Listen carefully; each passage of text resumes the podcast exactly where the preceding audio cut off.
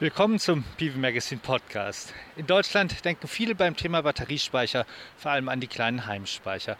Dabei tut sich ja auch bei den größeren Speichern sehr viel und bei PV Magazine Deutschland werfen wir auch immer wieder einen Blick auf die Speichertrends weltweit, besonders eben auch auf die großen, wo auch andere Märkte deutlich dynamischer sind als der deutsche. Und wir gucken auch immer darauf, was können wir daraus lernen, welche Unterschiede gibt es zwischen den einzelnen Ländern und was bedeutet das für Deutschland. Um mich dem Thema anzunähern, habe ich mich auf den Weg gemacht vom Kurfürstendamm, wo das PV Magazine Büro ist, nach Berlin Mitte. Ich bin hier am Spittelmarkt. Das ist ein Platz, der wird durchschnitten durch die Leipziger Straße, eine der großen Hauptverkehrsadern. Das Haus hier ist eher repräsentativ und da gehe ich jetzt rein. Zu Abricum, dort arbeitet Florian Mayer. Er ist dort Partner.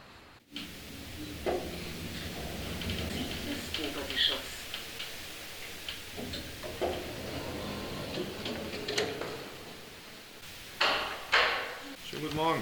Guten Tag. Hallo, ja, schön dass, das, schön, dass das geklappt hat. Herr Mayer, bevor wir anfangen, über den Speichermarkt zu sprechen, was macht Apricum? Wie bekommen Sie Ihre Expertise? Ja, wir helfen im Grunde allen Unternehmen, die im Bereich Cleantech wachsen wollen. Also sprich in den Bereichen Solar, Wind, Wasser, aber auch eben Energiespeicher, digitale Energien, grüne Mobilität und Abfallwirtschaft. Und ähm, das können sowohl Unternehmen sein, denen wir helfen, neu in diesen Cleantech-Bereich einzutreten, aber auch Unternehmen, die schon aktiv sind, ihre Strategie verbessern wollen oder in neue Geografien eintreten wollen. Und zum anderen helfen wir bei dem Verkauf und Zukauf von Unternehmen, bei der Beschaffung von Wachstumskapital und unterstützen Investoren dabei, Due Diligences auf attraktive Unternehmen in dem Bereich zu machen. Und die verraten Ihnen dann auch so, geben, geben Ihnen so viel Einblick und verraten Ihnen so viel, dass Sie sich da wirklich viel Expertise aufbauen. Ja, selbstverständlich. Es ist ja notwendig, dass wir uns auskennen mit Technologien, Markttrends und auch den kommerziellen Faktoren, um diese Beratungsleistung anbieten zu können. Sie haben uns ja für heute drei spannende Trends ausgesucht, so wie ich das verstanden habe. Das ist richtig.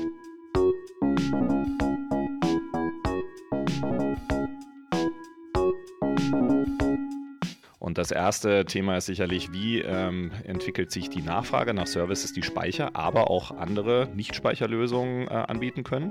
Wir sehen eine zunehmend stärkere Nachfrage nach dem Service, den Speicher insbesondere anbieten kann, und das ist ja Flexibilität.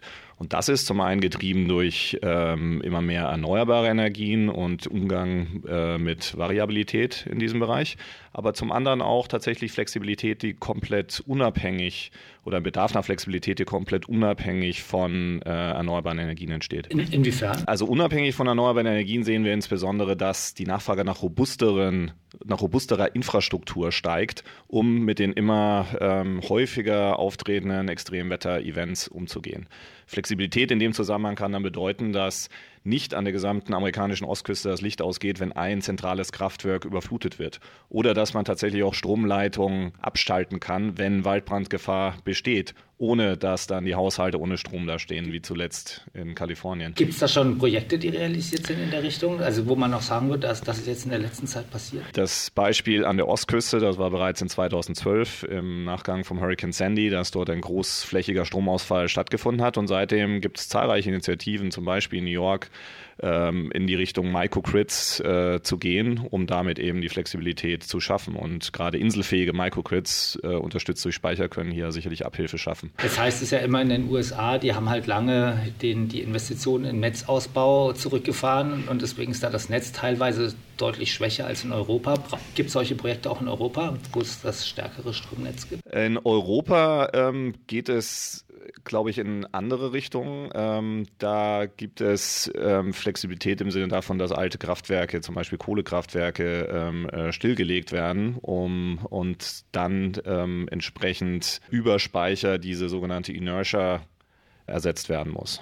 Also da geht es um andere Investitionen in die Infrastruktur, die aber auch ähm, nur indirekt mit Erneuerbaren zu tun haben, weil diese Kohlekraftwerke ohnehin zu alt sind, äh, sodass sie vom Netz genommen werden können. Also Inertia heißt die träge Masse der, der, genau. der großen Generatoren. Das sind eben diese vielen, diese vielen Primärleistungskraftwerke, Regelleistungskraftwerke, die wir in Deutschland in den letzten Jahren gesehen haben. Ja, wobei das äh, wirklich eher momentan Reserve ist und äh, insbesondere in England äh, also äh, gesehen wird. Auch in Irland entsteht dafür ein immer größerer Markt. Was ist der Unterschied zwischen momentanen Reserve und Primärregelleistung? Also diese Trägheit Gleichzeit die Inertia ist etwas, was noch vor der Primärregelleistung eintritt. Also das ist einfach durch die Trägheit der rotierenden Masse ein sozusagen eingebunden, ein, normalerweise eingebauter Flexibilitätsmechanismus in konventionellen äh, Kraftwerken, den man eben bei äh, insbesondere bei Solarenergie nicht hat.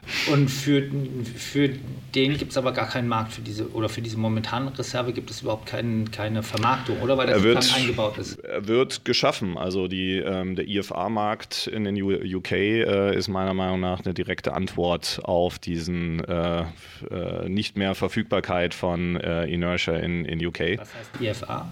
Enhanced Frequency Response dieser Trend nach zusätzlicher Nachfrage, nach Flexibilitätsoptionen, da haben wir jetzt gesprochen über die, über die Before the Meter, also vor dem Zähler Dienstleistungen, nämlich primäre Leistung oder dann in Zukunft vielleicht auch mal momentanres habe. Wie sieht es mit dem Behind the Meter, also hinter dem Zähler Dienstleistungen aus? Also Peak Shifting wäre zum Beispiel ein, ein Aspekt. Mhm. Sehen Sie da auch eine Entwicklung im letzten Jahr? Dass da der Markt dynamischer wird oder dass da vielleicht auch weniger dynamisch wird? Also ich glaube, Flexibilität auf der Nachfrageseite wird zu einem größeren Thema. Wir sehen durchaus ein höheres Interesse auch von Unternehmen in diesen Bereich einzusteigen. Allerdings muss das auch nicht immer mit Speichern passieren. Also wie gesagt, das sind auch Services, die man mit Nicht-Speicherlösungen angehen kann, zum Beispiel indem man äh, Industrieanlagen äh, flexibler fährt. Äh, das äh, muss nicht unbedingt was mit Speicher zu tun haben.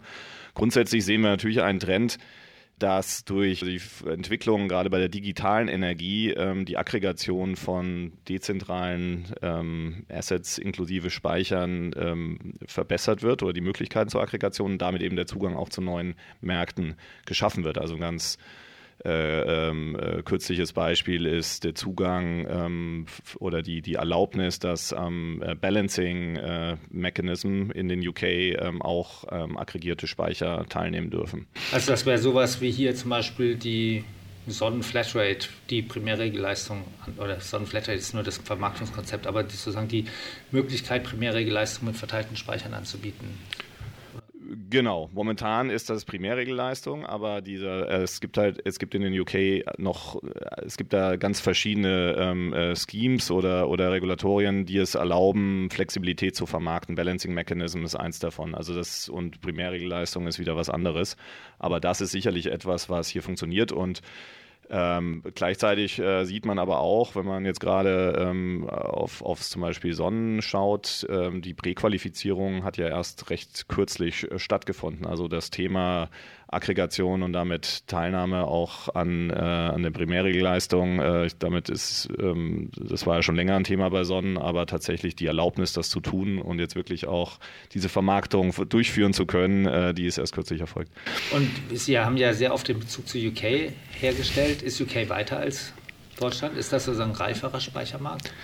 Ich würde sagen, ja, ähm, einfach getrieben dadurch, dass in Geografien, wo ein höherer Handlungsdruck besteht, und das ist eben auch in den USA der Fall, Sie haben es erwähnt, Infrastruktur ohnehin schon äh, etwas, ähm, ja, also mit, mit äh, ähm, Modernisierungsbedarf.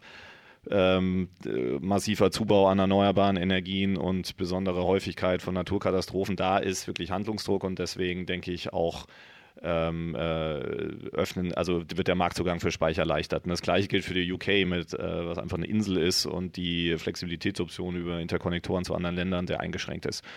Und ähm, gleichzeitig, ähm, um die Frage zu beantworten, gibt es aber auch jetzt gerade ähm, relativ aktuelle Entwicklungen, die wiederum für Unsicherheit sorgen für den Speichermarkt in UK, wie zum Beispiel die Einschränkung äh, der, äh, was den Kapazitätsmarkt eingeht, also diese ähm, Derating-Faktor, äh, wenn eben die, die Kapazität nicht über äh, einen bestimmten Zeitraum geboten werden kann.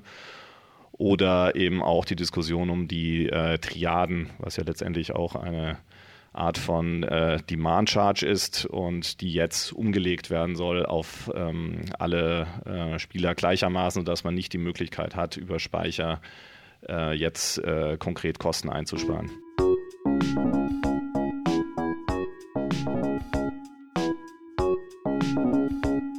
Der zweite Trend ist, dass immer größere und immer mehr Speicherprojekte realisiert werden, was auf eine bessere Wettbewerbsfähigkeit äh, von Speichern hinweist. Also wir haben gerade in den letzten äh, Jahr oder Jahren ähm, größere Projekte zum Beispiel auf Hawaii gesehen mit äh, Solar plus Storage, um dort äh, Diesel zu ersetzen. In Kalifornien sicherlich Moss Landing. Ähm, das gesamt aggregierte Projekt aus den Speichern, die da gebaut werden, wird dann das weltweit größte Projekt sein, also Gas Peaker Replacement. Auch auf der Redox Flow Seite in China ähm, gibt es die Bestrebungen, mehr Flow-Batterien auch einzusetzen, um auch das heimische Vanadium einsetzen zu können. Da werden große Projekte, 800 Megawattstunden, 200 Megawatt mit Redox-Flow-Batterien angegangen. Australien, das berühmte Tesla-Projekt, aber auch in Riverland 400 äh, Megawattstunden, 100 Megawatt und auch in Geografien, die man vielleicht jetzt nicht als die Speicherländer äh, schlechthin äh, vielleicht auf dem Schirm hatte, wie zum Beispiel in den Vereinigten Arabischen Emiraten, wo jetzt kürzlich in Abu Dhabi ein 648 Megawattstunden, 108 Megawatt Speicher fertiggestellt wurde. Oder ein Projekt aus mehreren Speichern mit dieser Gesamtkapazität. Das sind ja Riesenspeicher insgesamt. Was sind das für Geschäftsmodelle? Das kann ganz unterschiedlich sein. Also ähm, in den USA geht es wirklich viel um äh, Peaker Replacement, also über Speicher Spitzenlastkraftwerke überflüssig zu machen dann ist sicherlich ein großer Trend, Speicher mit ähm, erneuerbaren Energien auch zu kombinieren. Und auch da, gerade in den USA, kommt man da zu extrem günstigsten Preisen. Also auf Hawaii, das genannte Projekt ähm, kann, äh, hat ein äh, PPA letztendlich ähm, unterschrieben für 8 Dollar Cents für ähm, das kombinierte Projekt pro Kilowattstunde. In Arizona gab es ein ähnliches Projekt mit 4,5 Dollar Cents und in Colorado sogar zwischen 2 und 4 ähm, Dollar Cents ähm, pro Kilowattstunde. Das sind die berühmten Ausschreibungen von XL, also dem Energieversorger dort. Exakt. Und da geht es um die Stilllegung zum Beispiel von Kohlekraftwerken und die zu ersetzen durch Solar, Wind und Speicher. Werden da jetzt auch schon welche gebaut von diesen Projekten in Colorado? Also es wurde im Sommer letztendlich der Kommission auch zur Bestätigung vorgelegt und das Thema ist auf einem guten Weg. Jetzt haben Sie gerade schon gesagt, Gaspeaker, also Gaskraftwerke hm. ersetzen durch Batteriespeicher. Wäre das auch was für Deutschland? Werden wir unabhängiger vom russischen Gas? Naja, es ist äh, wirklich die ähm, Frage, wie groß der politische Wille ist, zum einen, um das auch wirklich durchzusetzen. Also in den USA passiert das auch oft über konkrete Ziele, die gesetzt werden von den individuellen Staaten. Zum anderen gibt es in den USA auch in der Kombination von Speicher mit Erneuerbaren äh, eine signifikante Subvention in Form des Investment Tax Credit, den man ja auch aus der Solarindustrie kennt, also diese 30 Prozent auf die Investitionskosten, die gelten dann eben auch für den Speicher, sodass man zu diesen günstigen äh, ähm, Kosten führt, äh, zu diesen günstigen Kosten kommt. Ähm, letztendlich dann äh, wettbewerbsfähig zu sein gegen äh, die Speicher von heute und vor allem, ähm, wenn man eben noch einberechnet, dass wirklich der Speicher auch ähm, äh, eben egal, also egal wie groß äh, dieser Speicher sein wird, eben nicht unendlich, äh, unendlich große Zeiträume überbrücken kann, sodass die Flexibilität von einem Gaskraftwerk letztendlich ein bisschen höher ist wird das von verschiedenen Faktoren abhängen. Und nicht zuletzt auch natürlich von der äh, Entwicklung des CO2-Preises. Ausgangspunkt dieses Trends war ja Wettbewerbsfähigkeit. Sie haben jetzt genau. argumentiert, wir sehen, es gibt deutlich mehr Projekte, also muss es ja wettbewerbsfähiger geworden mhm. sein, Batteriespeicher zu bauen. Mhm. Betrachten Sie auch die Kostenseite, also sehen Sie das, dass die Kosten runtergegangen sind oder ist die Bank Bankability gestiegen oder was mhm. sind sozusagen die Punkte, die die Wettbewerbsfähigkeit erhöht haben? Also die Kosten sinken generell, obwohl wir im letzten Jahr ein gewisses Plateau wahrnehmen, gegeben durch die in unseren Augen aber temporären Engpässe in der Supply Chain, also insbesondere was die äh, Zellherstellungskapazitäten äh, angeht. Ähm, grundsätzlich, ja, es sinken die Kosten und äh, es hängt aber immer von der individuellen Geografie ab, wie wirtschaftlich ähm, und wie wettbewerbsfähig dann die Speicher gegenüber anderen Flexibilitätsoptionen sein können. Wir haben im letzten Jahr ja auch gesehen, dass es bezüglich der Elektromobilität wirklich vorangeht. Also zumindest auch hier in der deutschen Perspektive. Also wir sehen, dass es deutlich mehr Diskussionen gibt, dass auch über die Ladeinfrastruktur gesprochen wird und den Ausbau der Ladeinfrastruktur.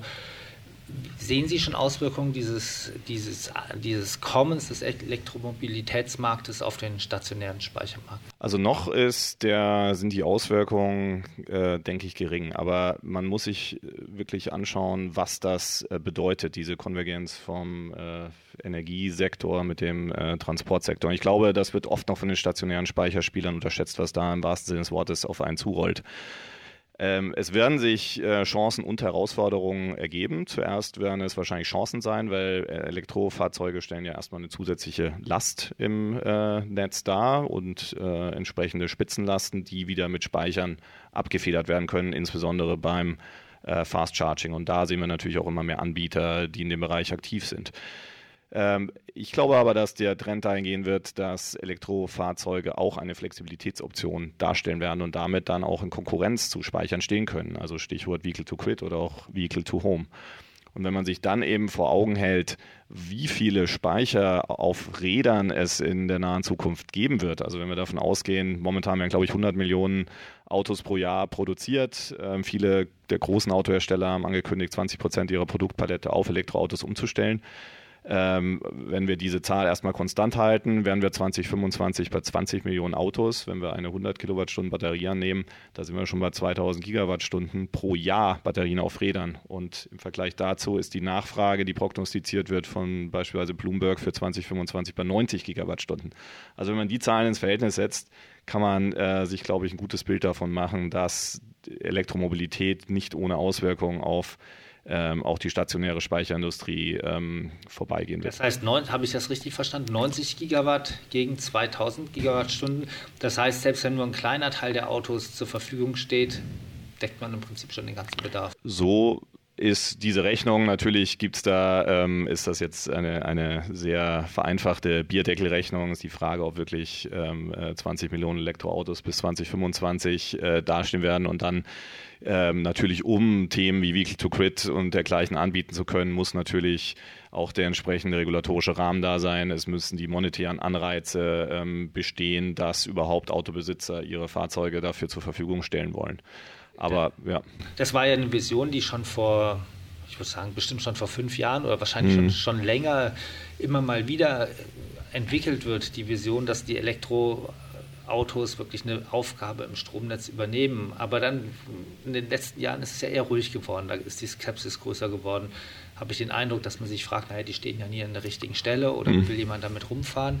Denken Sie, dass man die Probleme lösen kann? Ich denke, die Probleme werden sich von selbst lösen, wenn äh, die entsprechende Anzahl an Elektrofahrzeugen vorhanden sind, weil dadurch dann letztendlich auch eine, ähm, wieder eine größere äh, Flexibilität herrscht und gemeinsam mit Möglichkeiten aus der digitalen Energie, also Vernetzung und auch Steuerung, welche Fahrzeuge jetzt gebraucht werden, welche nicht, ähm, letztendlich ähm, die Verwendung von Fahrzeugen dann als Vehicle to Quit ermöglicht werden kann. Momentan äh, gibt es zum einen zu wenig Elektrofahrzeuge, um das überhaupt interessant zu machen. Deswegen sind auch die meisten Elektrofahrzeuge überhaupt nicht ausgerüstet mit zum Beispiel der Fähigkeit zum bidirektionalen ähm, ähm Laden und Entladen.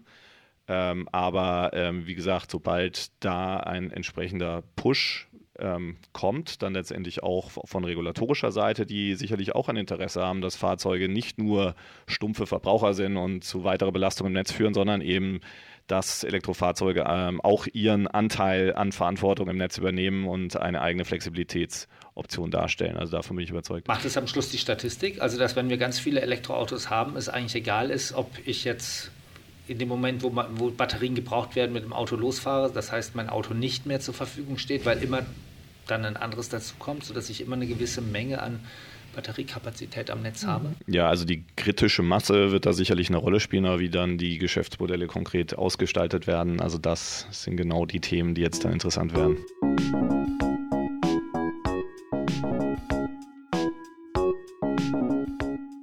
Der nächste Trend bezieht sich auf die Entwicklung bei den kommerziellen und äh, politischen Rahmenbedingungen für Speicher. Also ein Speicher, wir haben jetzt schon festgestellt, die Nachfrage nach Services ist da und steigt, die Wettbewerbsfähigkeit steigt im Grunde auch, aber das hilft ja alles nichts, wenn Speicher nicht erlaubt wird, ähm, zum einen an Märkten teilzunehmen und zum anderen ihr den Wert, äh, den sie schaffen, auch zu monetarisieren.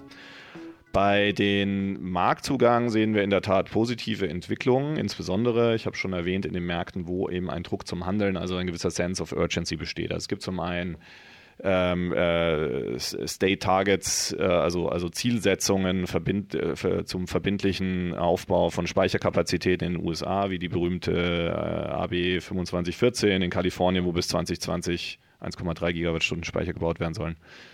Und zum anderen äh, gibt es, wird auch der Marktzugang erleichtert. Ähm, ganz vorneweg ist hier sicherlich äh, die FERC Order 841. Das FERC ist der Regulator auf Bundesebene in den USA, der seinen äh, der den ISOs und RTOs in den USA, also den Verantwortlichen für die bestimmten Netzgebiete, vorgeschrieben hat, verbindliche Regeln zu schaffen, Speichern den Zugang zu den Wholesale-Märkten dort ähm, ähm, zu ermöglichen. Und das ist natürlich äh, wirklich, also die, die, die Floodgates, wie man da sagt, die öffnen sich jetzt langsam und das wird einen gigantischen Boom nochmal geben in den USA für stationäre Speichern. Und können wir was daraus aus Deutschland für Deutschland lernen? Also wird, wird dadurch der Druck auch entstehen, das hier in Deutschland ähnlich zu machen? Oder ist das überhaupt vergleichbar, weil der Strommarkt ganz anders aufgebaut ist? Also wie gesagt, der, ich glaube, der Handlungsdruck ist ein anderer in, in Deutschland nach wie vor. Ähm, sicherlich mit äh, immer äh, mit, mit immer mehr Beispielen, wie Speicher jetzt wirklich in der Realität Mehrwert schaffen können, dass das funktioniert, dass das technisch funktioniert, dass das auch äh, vom ökonomischen Faktor her ähm, äh, durchaus Sinn macht. Also je mehr Beispiele es da auf der Welt gibt, desto mehr, äh, desto interessanter wird das auch in Deutschland ich glaube, das Thema, warum Deutschland in der Tat äh, das Thema Speicher weniger weit oben auf die Agenda gesetzt hat, ist, wie gesagt, weil es andere Themen gibt, die zuerst angegangen werden müssen und zumindest die gefühlte Sense of Urgency äh, äh geringer ist in Deutschland. Und auch hier wieder das Beispiel UK. Der, der bereits erwähnte Balancing Mechanism. Also hier werden wirklich, ähm, hier ist das wirklich weit oben auf der Agenda, eben die Flexibilitätsoption Speicher auch auszunutzen.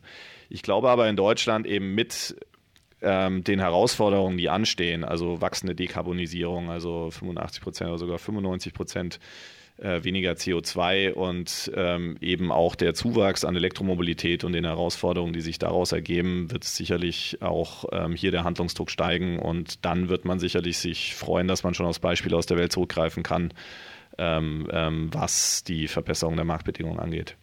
Aber aus diesem Trend, den Sie ja jetzt vor allem auch in den USA und UK sehen, kann man ja eigentlich schon lernen, dass die Speichermärkte vor allem dann dynamisch werden, wenn eben die politischen Rahmenbedingungen stimmen. Das ist, denke ich, eine Grundvoraussetzung, die aber auch mit der, wie gesagt, mit der Nachfrage nach solchen Leistungen erstmal ähm, also die Nachfrage nach, nach entsprechenden Leistungen muss erstmal gegeben sein. Ich glaube, davon können wir ausgehen, aber auch eben die Wettbewerbsfähigkeit. Also wenn die Frameworks gegeben sind, aber andere Lösungen äh, günstiger sind, ähm, dann reicht das eben nicht aus. Andersrum, ohne diese Frameworks werden eben Speichers immer schwer haben. Mhm. Also, wir haben, also das eine ist ja die Sicherheit bei den politischen Rahmenbedingungen. Wie sieht es genau. mit der Sicherheit für die Banken aus, also Bank Bankability? Ist das noch ein Hindernis für große Speicherprojekte? Das ist, denke ich, leider immer noch der Fall, weil die Speicherindustrie nach wie vor geprägt ist von Handelsmärkten, also sogenannten Merchant Markets. In solchen Märkten hat man eben nicht die Möglichkeit, wirklich auf gesicherte, langfristig gesicherte äh, Cashflows zurückzugreifen. Und gerade bei der sogenannten Non-Recourse-Projektfinanzierung dienen eben diese Cashflows aus dem Projekt heraus als Sicherheit für das Bankdarlehen. Und das ist eben das, was diese sogenannte Bankability oder ähm, äh, Banksicherheit benötigt. Das heißt, wenn ich sozusagen mich darauf verlassen muss, dass ich den Speicher vermarkten kann auf dem Markt, wo man den Preis nicht einschätzen kann, dann habe ich damit ein Problem. Habe ich das richtig äh, verstanden? Richtig. Also ein Beispiel ist zum Beispiel in Deutschland Primärregelleistung äh, mit ähm, äh, Auktionen in kurzen Zeiträumen. Man hat ja hier wirklich nicht keine Sicherheit über einen längeren Zeitraum, welche Cashflows man generieren kann und ob man überhaupt äh, Cashflows generieren kann, weil wie gesagt, es ist eine Auktion. Und ähm, deswegen ist es ja auch so, dass die meisten äh, Projekte in Deutschland ähm, bilanzwirksam finanziert werden, also dass größere Utilities letztendlich das Projekt auf die Bilanz nehmen und damit eben die Projektfinanzierung ähm, zu umgehen. Es gibt hier und da natürlich schon auch äh, neue Systeme, die geschaffen werden, wie zum Beispiel in Irland mit ähm, ähm, äh, dem DS3, also im Grunde auch eine ähm, Frequency Response äh, Maßnahme, wo man über sechs Jahre dann seine Cashflows gesichert hat, was sicherlich zur Bankability beiträgt. Ein bisschen älteres Beispiel ist der äh, Enhanced Frequency Response Markt in UK über vier Jahre. Ist das sozusagen, da ist das auch wieder eine regulatorische Maßnahme, das heißt politisch getrieben, dass da die Politik die Sicherheit gibt? Also diese Märkte müssen müssen oder in, in, diesen Fällen, die ich genannt habe, muss, werden die in der Tat dann von der Politik geschaffen. Es gibt aber auch Beispiele, ähm, wo das sich wirklich auf Einzelprojekte bezieht, wo dann äh, größere Ent ähm, Entities, oft auch staatliche, ähm, letztendlich dann doch auch ein Kapazitäts- oder ein PPA für einzelne Speicherprojekte anbieten, ähm, der dann meistens auf einer Kapazitätsbereitstellung beruht, wie zum Beispiel jetzt in Jordanien, wo es eine Ausschreibung gibt für einen 30 ähm, Megawatt, 60 Megawattstunden Speicher mit äh, 15 Jahren gesicherter Kapazitätszahlung. Und das auch, ist natürlich auch, hochinteressant. Aber auch ein Kapazitätsmarkt wird durch einen politischen Willen geschaffen an der Stelle. Das heißt, auch da ist es im Prinzip genau genommen, kann man es auch wieder zurückführen auf die politischen Rahmenbedingungen. Das könnte man wahrscheinlich so sagen, ja. Und dann gibt es natürlich die PPAs, die wir schon ange äh, ähm, angesprochen haben, zum Beispiel in den USA, diese kombinierten Solar plus Storage. Und das ist natürlich auch interessant, wenn man eben diese beiden ähm, Asset-Typen miteinander kombiniert und sich sozusagen dann in den äh, äh, in den PPA äh, mit reinklinken kann als Speicher und dann kombiniert ähm, äh, die Bankability sowohl für das Solarprojekt als auch das Speicherprojekt herstellen kann. Wie wird das im PPA ausgedrückt, dass es dann Speicher ist? Es ist ja wahrscheinlich kein Speicher, der es erlaubt, wirklich sozusagen den Tag, die Tagerzeugung auf die ganze Nacht auszubreiten. Also dass man sagen kann, man hat eine flache, stabile Stromerzeugung, sondern irgendwie muss man es ja definieren in dem PPA. Ja, also der Speicher wird, also es gibt einfach bestimmte Vorgaben. Also es gibt oft sicherlich ein Operation Schedule, die sich die ausschreibende Entity überlegt hat, wie denn der Speicher ungefähr funktionieren soll. Es wird Vorschriften geben oder es kann Vorschriften geben, dass zu bestimmten Tageszeiten auf jeden Fall ähm, äh, äh, Strom aus dem Projekt äh, verfügbar sein muss. Es gibt Verfügbarkeitsklauseln, äh, wie viel ähm, ähm, Strom insgesamt immer da sein muss und dergleichen. Also da gibt es ganz verschiedene Möglichkeiten, den PPA zu strukturieren. Da geht es ja wirklich um die Verschiebung der Erzeugung, genau genommen bei diesen Projekten dann. Ist das was, macht es eigentlich Sinn, dass man das zusammen ausschreibt? Also ich meine, man könnte es ja auch getrennt ausschreiben. Man könnte ja auch sagen, hier, ich, hier schreibe ich das Solarkraftwerk aus, das soll derjenige bauen, der am günstigsten mhm. Solarkraftwerke bauen kann. Und hier, da schreibe ich dann einen Speicher aus, der mir eben die Verschiebung machen soll.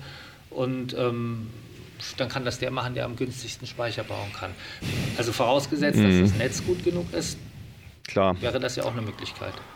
Das stimmt. Das hängt dann wieder auch davon ab, ähm, von Themen wie diesem ITC in, in den USA, der, glaube ich, schon ein wesentlicher äh, Bestandteil ist, um das also Ganze das wettbewerbsfähig zu machen. Und das funktioniert nur, wenn der Speicher auch wirklich äh, ähm, direkt neben der Solaranlage steht. Also, dass die Batterie praktisch profitiert von der Förderung, die man für die Solaranlage hat in den USA. Richtig, aber die Batterie, also dass wir uns richtig verstehen, dieser ITC gilt, wird auch angewendet tatsächlich auf die CAPEX von dem Speicher. Also nicht nur die Förderung, der Speicher profitiert nicht nur vom günstigen Solarstrom, sondern der Speicher ähm, kommt in den Genuss, äh, selber diesen ITC anwenden zu können, was er aber momentan noch nicht könnte auf einer Standalone-Basis. Aber auch daran wird gerade gearbeitet und das würde natürlich auch wieder die äh, die Gemengelage deutlich verschieben. Da geht es ja um die Verschiebung der Erzeugung bei diesen Projekten dann. Das, da kommt jetzt ein Stichwort, das, da wollte ich schon die ganze Zeit nachfragen. Mhm. Wir, wir sprechen ja hier über die großen, also wir haben jetzt immer über die großen Speicherprojekte gesprochen.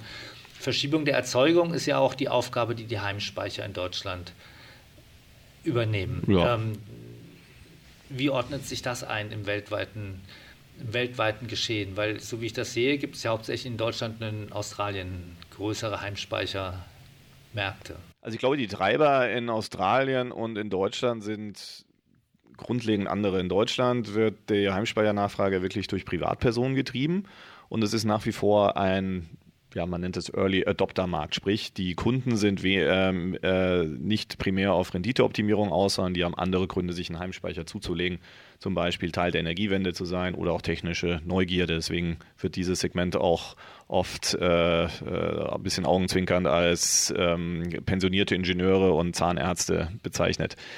Und das äh, ist in der Tat ein überraschend großes Segment. Also im letzten Sommer wurde ja hunderttausendes System installiert. Und von daher ähm, sind das ganz individuelle Gründe, sich einen Heimspeicher anzuschaffen. Natürlich über Aggregation und auch über Förderung, äh, Förderungsmaßnahmen wie äh, damals das KfW-Programm. Ähm, versucht man da natürlich eine gewisse Netzdienlichkeit herzustellen. Und, aber das ist erstmal, wie gesagt, nicht der Hauptgrund oder die Hauptmotivation von denen, die sich einen Speicher kaufen. In Australien wird das eher durch ähm, äh, meines Wissens nach durch größere ähm, Programme wird die Nachfrage getrieben, also dass sich Städte oder Staaten Ziele setzen, so und so viel Heimspeicher sollen installiert werden. Die werden dann auch entsprechend unterstützt, wenn man lokal herstellt, so wie das zum Beispiel Sonnen jetzt ähm, auch macht in Australien.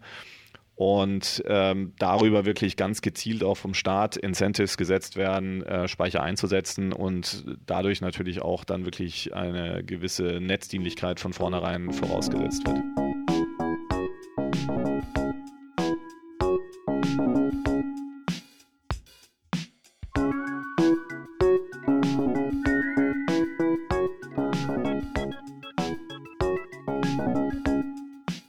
Das war der PV Magazine Podcast mit Florian Mayer von Apricum.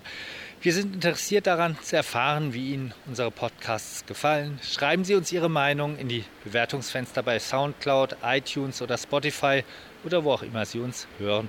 Oder schicken Sie uns eine E-Mail an podcast.pv-magazine.com. Wenn Ihnen unsere Sendungen gefallen, liken Sie uns auf den Portalen oder folgen Sie uns dann werden wir auch leichter von anderen gefunden. Danke fürs Zuhören und bis zum nächsten Mal.